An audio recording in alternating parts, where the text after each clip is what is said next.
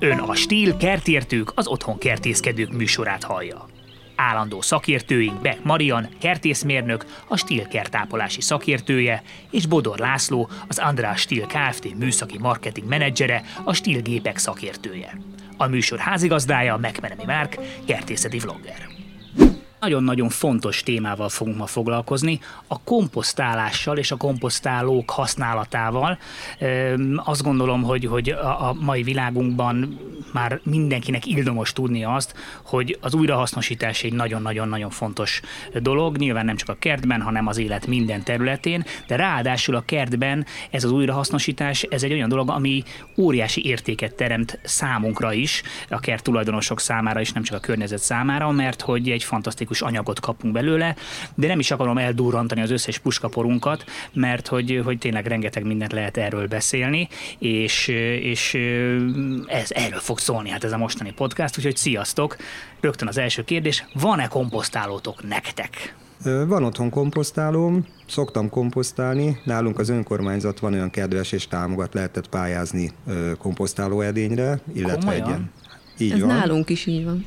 De jó! És teljesen ingyenesen, igaz, egy naplócskát kellett vezetni egy-két évig, három évig, de kaptunk egy közel egy köbméteres komposztálóládát, illetve egy ilyen hálót is, hogyha esetleg a faleveleket szeretnénk gyűjteni és komposztálni, ezeket használhatjuk. Mi elég tudatosan próbáljuk a, a hulladékot válogatni, tehát nálunk szinte minden, ami szerves anyag és komposztálható, az egyből kerül a komposztálóládába. És hogy néz ki? Ez egy ilyen műanyag? Ez egy ilyen műanyag dobozocska, hát dobozocska körülbelül, mint említettem, közel egy köbméteres láda, aminek a fedele nyitható, illetve alul van két oldalt ilyen nyílás, hogyha az ember át szeretné forgatni a komposztot, a érettebbet lentről kivenni és ö, föltenni fölülre, akkor erre is van lehetősége, tehát nem kell szétszedni a ládát és újra építeni, hanem úgy önmagában is át, át lehet forgatni az anyagot. Marian, ez csak egy költői kérdés a te esetedben, hogy te komposztálsz, mert nyilván, hisz te is kertszerető ember vagy, úgyhogy gondolom, hogy komposztálsz. Akár több komposztálód is van?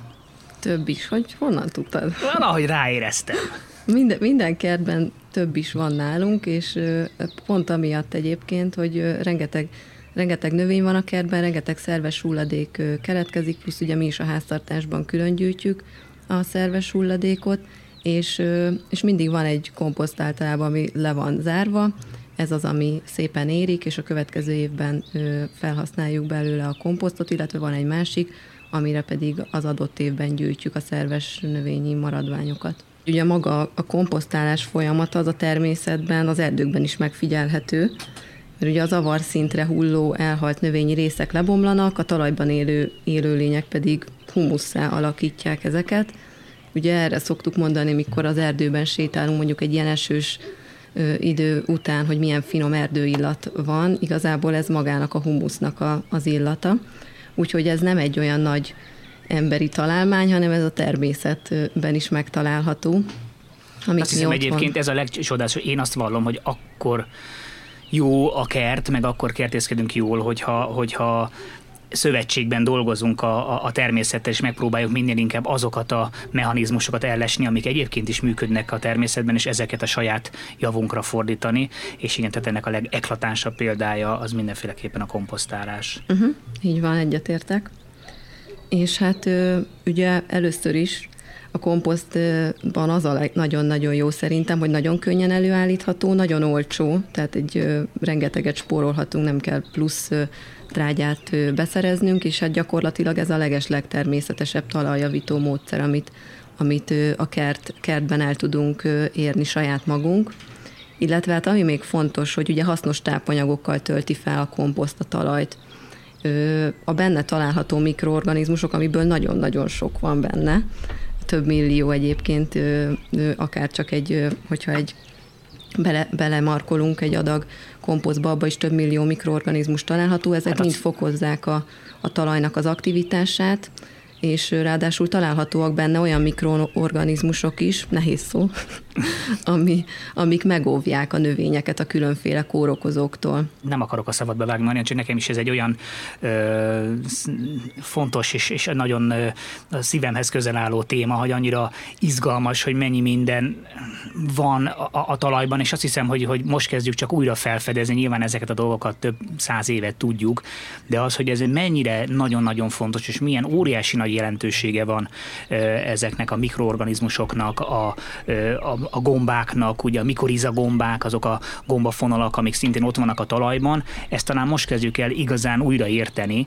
hogy, hogy ezeket kell táplálni, és ezt én nagyon sokszor szoktam hangoztatni a, a saját videóimban is, hogy, hogy általában nem, tehát nem úgy kell gondolkodni, hogy a növényt kell, hogy tápláljuk, hanem a talajt kell, hogy tápláljuk. Tehát ez a nagy különbség, hogy egyébként például az ipari mezőgazdaságban a növényeket próbálják direktbe táplálni, hát már amennyire műtrágyázást lehet táplálásnak nevezni és nem, a, és nem a talajt, miközben igen, ez a, a, miközben a, a, a, hogyha a talaj egy, egy, egy, egyensúlyban van és egészséges, és ezek a kis organizmusokat csinálják a dolgokat, akkor ott minden működik saját magától, és, és, a, és a komposztban meg az a, az a csodálatos, hogy nem csak egyszerűen tápanyag, hanem egy csomó szerves anyag is. Tehát például egy olyan Biztos láttatok már olyan földet, lehet néha kapni, én sajnos egyszer bele is futottam ebbe, hogy termőföldként kaptam valamilyen ilyen, ilyen szántóföldről leszedett ilyen felső földréteget, ami tulajdonképpen csak egy ilyen retteltes, nem termő, hanem halálföld volt, tehát én nem elpusztult benne minden,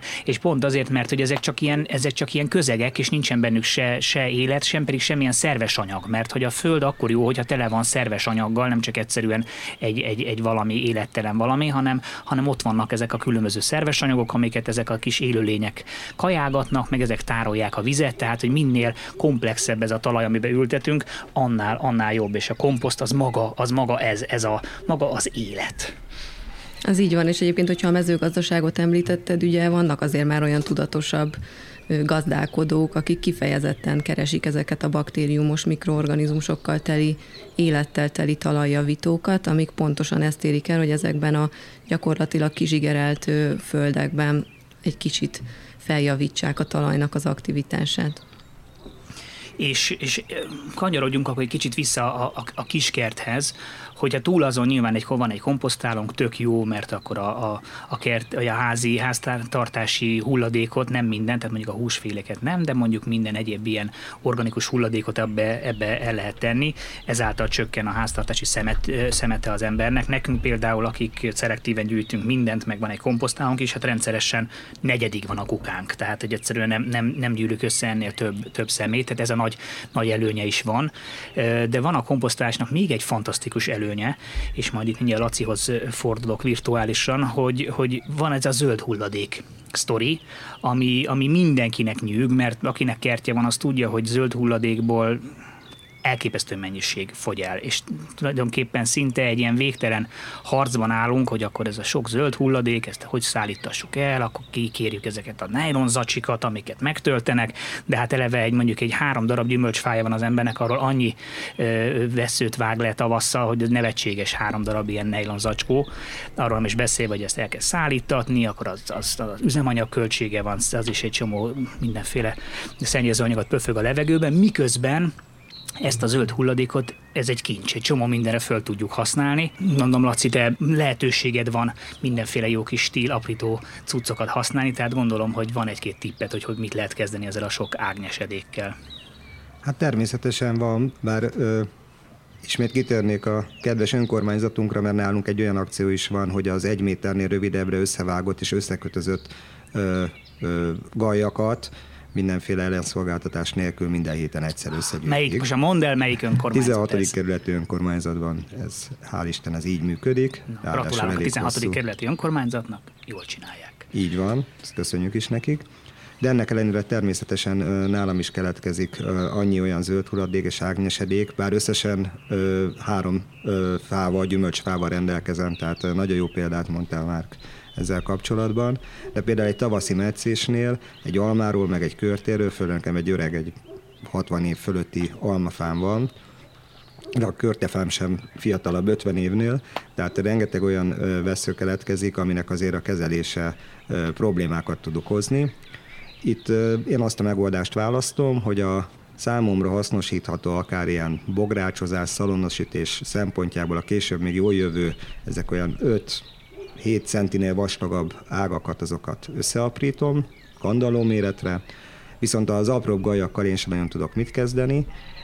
Ehhez főleg egy tavaszi meccés alkalmával, amikor ezeken nincsen lomb, ez még viszonylag könnyen kezelhető, de mikor egy őszi meccés van, vagy pedig olyan kertalakítási munkálataink vannak, amikor azért jelentősen meg kell nyesni egy növényt, vagy a nyári időszakban is, akkor ez a zöld levéllel ellátott ágnyesedékek azért igencsak problémát tudnak okozni. De erre Ugye régebben oldották ezt meg azzal, hogy akkor ezt szépen elégették. Pontosan. Ami most már szerencsére teljes mértékben, tudom, most már mindenhol teljes mértékben ö, tilos, mert ugye ráadásul ezt mert lássuk be egyébként, hogyha ez mondjuk úgy zajlik, hogy ez tényleg csont száraz, és akkor ez egy, egy az ember lerakja, és akkor ez baromi gyorsan és viszonylag tisztán elég. Még én azt gondolom, azzal nem volt akkor a gond, csak ez általában ez, ez azzal zajlott, hogy jó, ha már úgyis égetünk, akkor minden nedves levelet, minden francot volt, aki rádobált kedves szomszéd, meg akár még a műanyag szemetet is, és akkor így elárasztották az egész környéket ezzel a rettenetes füsttel. De most már ennek vége, tehát hogy tényleg ez egy, ez egy, ez egy komoly probléma, hogy ettől meg kell valahogy szabaduljunk vagy nem is biztos, hogy meg kell tőle szabaduljunk. Bocsánat, vissza neked a labdát, Laci. Ja, hát én is úgy látom, emlékszem én is az őszi lompulás után a nedves falevelek égetésére, tehát az valami tényleg az ember ki se látott a füstből, Igen. meg ablakot se lehetett nyitni jó ideig. Hát a jelenlegi megoldásunknál én általában kétszer szoktam komposztálógépet, komposztáló aprítógépet használni, egyeket tavasszal, mint említettem, még a lomb nélküli növények meccise után, a másikat pedig ősszel, amikor ilyen lombos növényeket szeretnék összeaprítani. Itt mind a két megoldásra különböző gépek állnak rendelkezésünkre, tehát van, ami szinte csak a fászárú növényeket tudja aprítani, de azt viszont nagyon jó hatékonysággal és borzasztó csöndesen, illetve vannak olyan gépek, amit akár ilyen 50-50 százalékos arányban is a zöldlombos és gaj, gajas, ágas anyagoknak a aprítására is alkalmas. Mi a különbség a kettő tehát technikailag? Mi, mi, hogy működik az, amelyik a gajasokat, és hogy amelyik a vastagot? Technikailag úgy van megoldva, hogy amíg az ilyen lombosabb, vagy ö, ö, több zöld ö, rendelkező levelekkel rendelkező ágakhoz egy ilyen forgótárcsás szendvics kés szerkezettel ellátott ö, komposztáló aprítógépünk van, ami különböző szeletekben szépen leszeleteli ezt az anyagot, ö, ugyanúgy a, a leveleket is, mint ahogy az ágakat. A másik gép, ami kimondottan a, a csak a fászárú növényekre alkalmas, ott pedig egy ilyen fogaskerekes, nevezett törőhenger segítségével szépen így össze aprítja, és egy kicsit talán a, a végterméket a mulcshoz tudnám hasonlítani, de hmm. annál egy jóval finomabb hmm. jellegű anyaggá alakítja. Most érdemes komposztálásnál azért ezeket keverni, de erről Maria majd többet tud mondani, mert ugye nem úgy működik, hogy egyszerre akkor akár egy fél köbmétert is ebből a fás, fás anyagból lekomposztálok, és akkor ezt egy rétegbe rárakom, hanem ezeket én, ahogy az én ismereteim alapján azért ezeket érdemes keverni már az elején is. Laci egy gondolatolvasó, vagy én is pont igen, így akartam átpasszolni a labdát Mariannak, szóval te hogy szoktad felhasználni ezeket a, a kerti ö, aprítékokat a kertbe, hogy és hol? Hát igen, egy, egyrészt ugye, hogyha már beszéltünk erről az aprításról, nem, talán arról nem volt szó, hogy ez azért nagyon fontos, mert ugye sokkal gyorsabban megy végre a, a komposztálásnak a folyamata. Minél kisebb növényi hulladékot teszünk a, a komposztálóra, ugye annál nagyobb felületen érintkezik az a, az a szerves anyag a levegővel, és annál gyorsabban fog lebomlani. A másik pedig, hogy nagyjából olyan azonos arányban érdemes a, a száraz, a magas, az alacsony nedvességtartalmú, illetve a, a nedvesebb, magasabb, magasabb szerves anyag tartalmú anyagokat a, a komposztálóra tenni. Amit a Laci is mondott, ugye egyrészt egy ilyen szárazabb anyag, akár ez a, a gajakból készített mulcs anyag, illetve például a lehullott elszáradt lomb is ilyen, magasabb nedvességtartalmú anyagok, meg gyakorlatilag a háztartásban keletkező növényi hulladékok, a zöldségféléknek a héjai, gyümölcs, gyümölcs maradványok, ilyesmik. Te ezt úgy szoktad mondani, hogy rétegezed, rétegzed a komposztálóban, vagy összekevered ezeket? Hát mi összekeverve. Uh-huh. Én annak vagyok a, a híve, hogy inkább, inkább legyen benne egyszerre minden, meg hát ugye, amit a Laci még az elején említett, hogy neki például kifejezetten olyan komposztálója van, hogy lehet keverni. Ugye a másik dolog, hogy az is egy bevált tipp, hogy minél gyorsabban menjen végbe a, a komposztálásnak a folyamata, hogy, hogy, hogy, hogy általában megkeverjük a, a komposztban levő növényeket. Én, én láttam olyat is, ahol ilyen, ilyen hatalmas nagy dobok tehát olyan, mint egy ilyen mosógép dob, csak még nagyobb, és akkor azt így kvázi lehet így időközönként így egy ilyen karral így tekerni. Most már több ilyen amerikai posztban láttam, hogy ott, ott gondolom valaki forgalmazza, de ez is egy ilyen praktikus valami, csak nyilván ez, ez akkor működik, hogyha viszonylag kevés cuccod van, de egy komolyabb kertben tudjuk, hogy azért az egy ilyen jó köbméteres, vagy akár annál is nagyobb komposzt halom, azt azért nem olyan egyszerű, egyszerű forgatgatni. Én nekem az a, a, a még, ami, ami tanulságom, ami szerintem nagyon fontos, igen, a, a keverés, meg hogy vegyesen legyen, tehát azt mondja, minél vegyesebb, minél több minden van benne, annál jobb. Itt a, a fű nyesedékre is vissza tudunk utalni, ami szintén egy fantasztikusan jó adaléka a, a komposztban, mert tele van nitrogénnel, nedves, nagyon gyorsan bomlik, tehát azt, azt, azt, hogyha nem akarjuk mondjuk mulcsolásra használni, akkor nagyon jó a komposztba, meg hogy nedves maradjon a komposzt, mert hogy akkor dolgoznak ezek a mikroorganizmusok, amikor nedves a közeg, igen, és... nyáron egyébként, hogyha nincsen eső napokig, akkor, akkor érdemes egy kicsit öntözni a tetejét. Igen, hát meg hogy hova telepíti az ember, az is szintén egy fontos dolog, hogy akkor egy árnyas, ne az legyen, ahol a nap így ö, szét tudja bombázni, mert azt nem szereti annyira viszont ö, talán nagyon közel se a házhoz, bár egyébként én azt gondolom, hogy egy jól működő komposztáló nem büdös, ne, nálam, nálam semmi szaga nincs, mert van, aki erre panaszkodik, hogy hát büdös, akkor az ott valami nem stimmel. Hát igen, hogyha, hogyha ugye olyan ö, szerves hulladék, hát főleg háztartási hulladék rákerül, akár mondjuk hústartalmú élelmiszerek, tejtermékek, akkor, akkor simán lehet, hogy, hogy ezek a, a legyek, akár egyébként rákcsálók megjelenhetnek, és akkor lesz egy ilyen rosszabb szaga a komposztáló körül. Bár azért én azt gondolom, hogy egy inkább egy eldugottabb helyet keressünk a komposztálónak, hogyha nem annyira esztétikus a, a megjelenése, és ahogy mondtad, így van egy, egy, egy árnyékos, félárnyékos hely a legjobb, talán ott, ahol nagy fák árnyékában esetleg szórt fény éri csak a komposztálót, és, és hát ami még fontos, hogy meg tudjuk közelíteni, mert ugye egyrészt amikor rátesszük a komposztálóra a, a szerves hulladékot, akkor is azért fontos, hogy könnyen oda jussunk, de később is, amikor már a kész komposztért megyünk, talicskával vagy nagyobb vödrökkel könnyen meg tudjuk közelíteni ez mindenféleképpen egy szempont legyen szerintem, amikor a helyét kitaláljuk a komposztálónak. Igen, mert az ember azt gondolná, hogy ja, hát most tök mindegy, hogy a 10 méterrel arrébb van, de amikor mondjuk például pont szakad az eső, és megtelt bent a konyhában a komposztáló ö, szemetes, saját tapasztalatból tudom, és ja, akkor át kell vágni az egész kerten, hogy az ember ö, oda vigye a komposztra, akkor az probléma. Tehát valahol igen, egy ilyen, egy ilyen közép megoldást kell alkalmazni, igen. és nem, nem, nem túl messze, nem is túl közel. Viszont képzeljétek el, mit ö, olvastam, mondjuk ezt már régebben is hallottam erről, de most egy ilyen ö, kutatásban is megerősítették, hogy a pisi az emberi pisi az Tudom, nagyon a legjobb nitrogén forrás. Így van, és hogyha van az embernek és van kedve, akkor érdemes néha rápisilni a komposztálóra. Hát, vagy egy gyűjteni. És... Ja, vagy direkt, ha fiú, akkor direktbe. Én úgy szoktam csinálni, megmondom őszintén, hogy akkor oda megyek, és ugye vannak kis rések oldalt, és akkor css, beirányítok. és akkor az ott, az ott nagyon szépen beépül a, a nitrogén, amit aztán majd később tudnak tudnak alkalmazni vagy használni a növények, csak igen, ezt nyilván abban az esetben tegyük, hogyha olyan helyen van a komposztálónk, ahol ezt esetleg a szomszédok nem feltétlenül látják, nem biztos, hogy kíváncsiak erre, erre a műveletre. Igen, egyébként még annyi az előzőre, hogy mondtad, hogy mondjuk ha esik az eső, akkor nem szívesen megy oda az ember. Hát mi annyi, hogy, hogy mi például bent egy szemetes kukába gyűjtjük.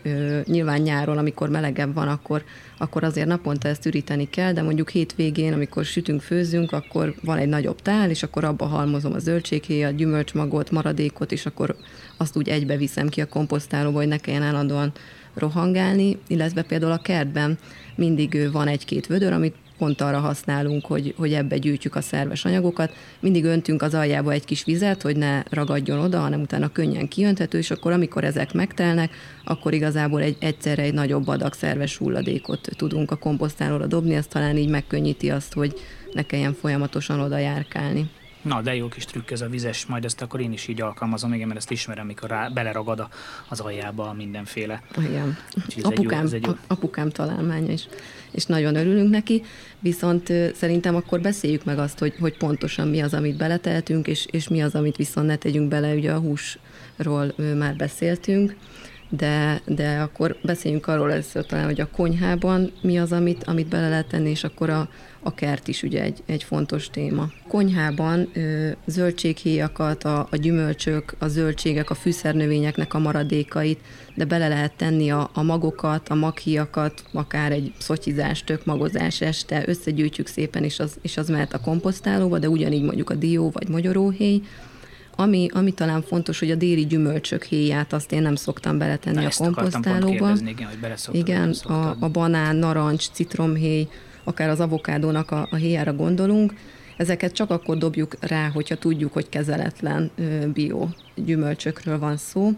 És egyébként azért nem szabad ezeket rátenni, mert hogy ezek olyan vegyületekkel vannak kezelve, amik gátolják a, azoknak a mikroorganizmusoknak, amikről már az elején beszéltünk, hogy mennyire fontosak ezeknek a, a komposztálás folyamatát segítő munkáját gyakorlatilag ő megakadályozzák. Hát igen, mert ezeket ugye berakják egy, egy-egy ilyen konténerbe valahol a világ másik felén, és akkor bepermetezik őket, hogy csak nagyon lassan érjenek ott ezekben az érlelő konténerekbe, és ne, hát kvázi ne rohadjanak meg, mire ide érnek, és akkor ez viszont igen, rajta van ez a viaszos anyag. Ezt lehet is néha érezni a citromon, meg ilyesmikor az ember meleg vizet önt rá, hogy van egy ilyen viaszos bevonat rajta.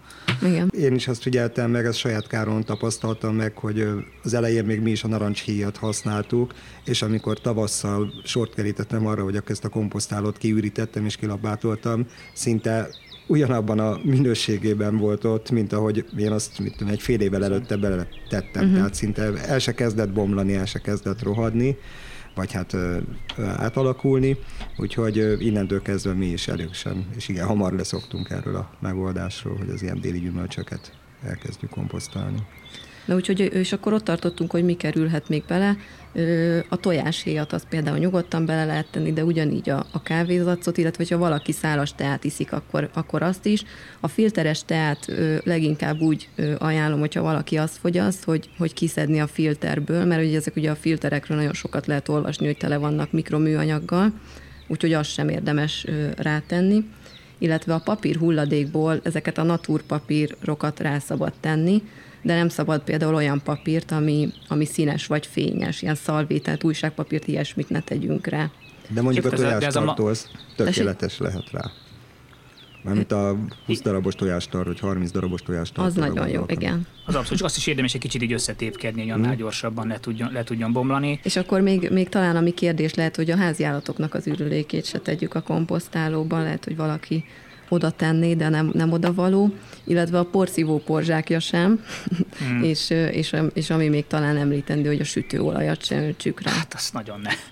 Azt most a szerencsére egyébként a legtöbb benzinkút visszaveszi, úgyhogy ezt szépen vissza kell Igen, ott érdemes, ott érdemes gyűjteni. És akkor a, a, a háztartás mellett ugye a, nyilván a kert a másik, Ugye beszéltünk róla, hogy mennyire jó, hogyha otthon tudjuk feldolgozni a szerves hulladékot, és, és nem az van, hogy folyamatosan a kukás autó viszi el.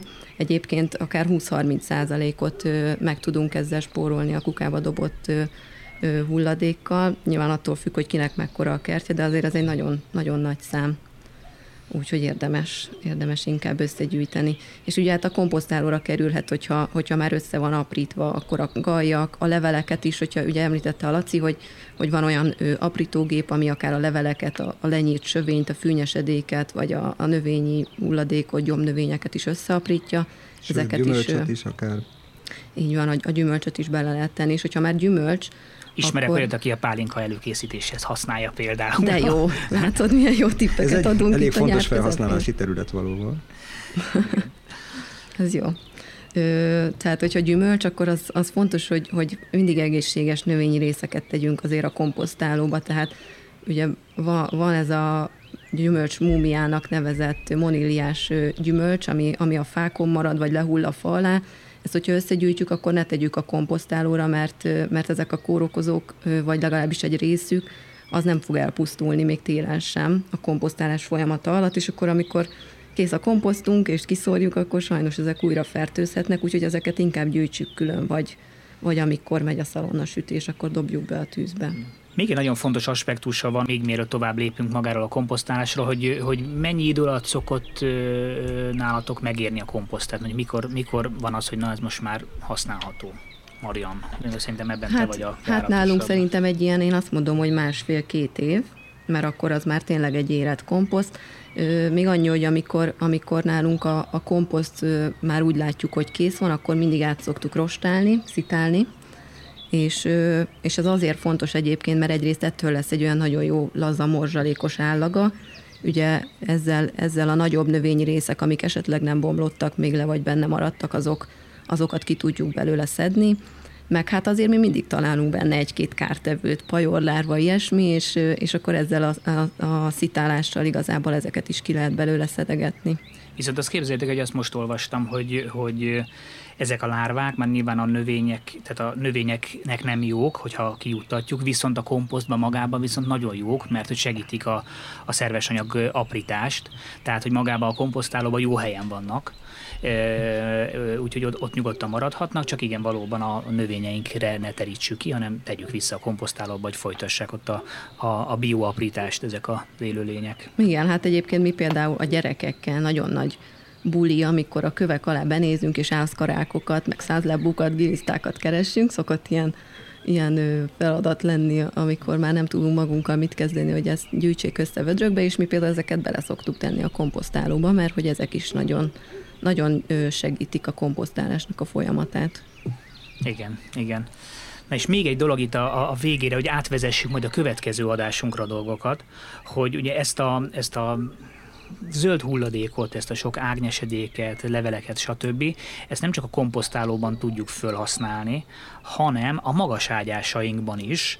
Én saját személyes tapasztalatból mondom, hogy szuperul működnek az úgynevezett hüggelkultúrás magas ágyások, amik úgy néznek ki, hogy a, a magas ágyás aljába föl van halmozva akár egészen nagy fa tönk darabok, illetve ág darabok, árnyesedékek, levelek, tehát mindenféle kerti zöld és barna hulladék, mert hogy ezek egy ilyen szépen lassan lebomló réteget képeznek, és aztán erre kerül rá a föld, és nagy nagyon-nagyon jól működik, mert szépen tartja a nedvességet, közben bombék, táplálja a növényeket, tehát ilyen szempontból is egy, egy, egy nagy kincs a zöld hulladék, tehát nem, hogy nem megszabadulni kell tőle, hanem nagyon jól föl lehet használni, de majd, hogy ez hogyan és milyen módon működik ez a magas ágyásokban, meg úgy általában a magas ágyásokról majd a következő podcastunkban fogunk beszélni, mert hogy ez is egy nagyon-nagyon izgalmas téma.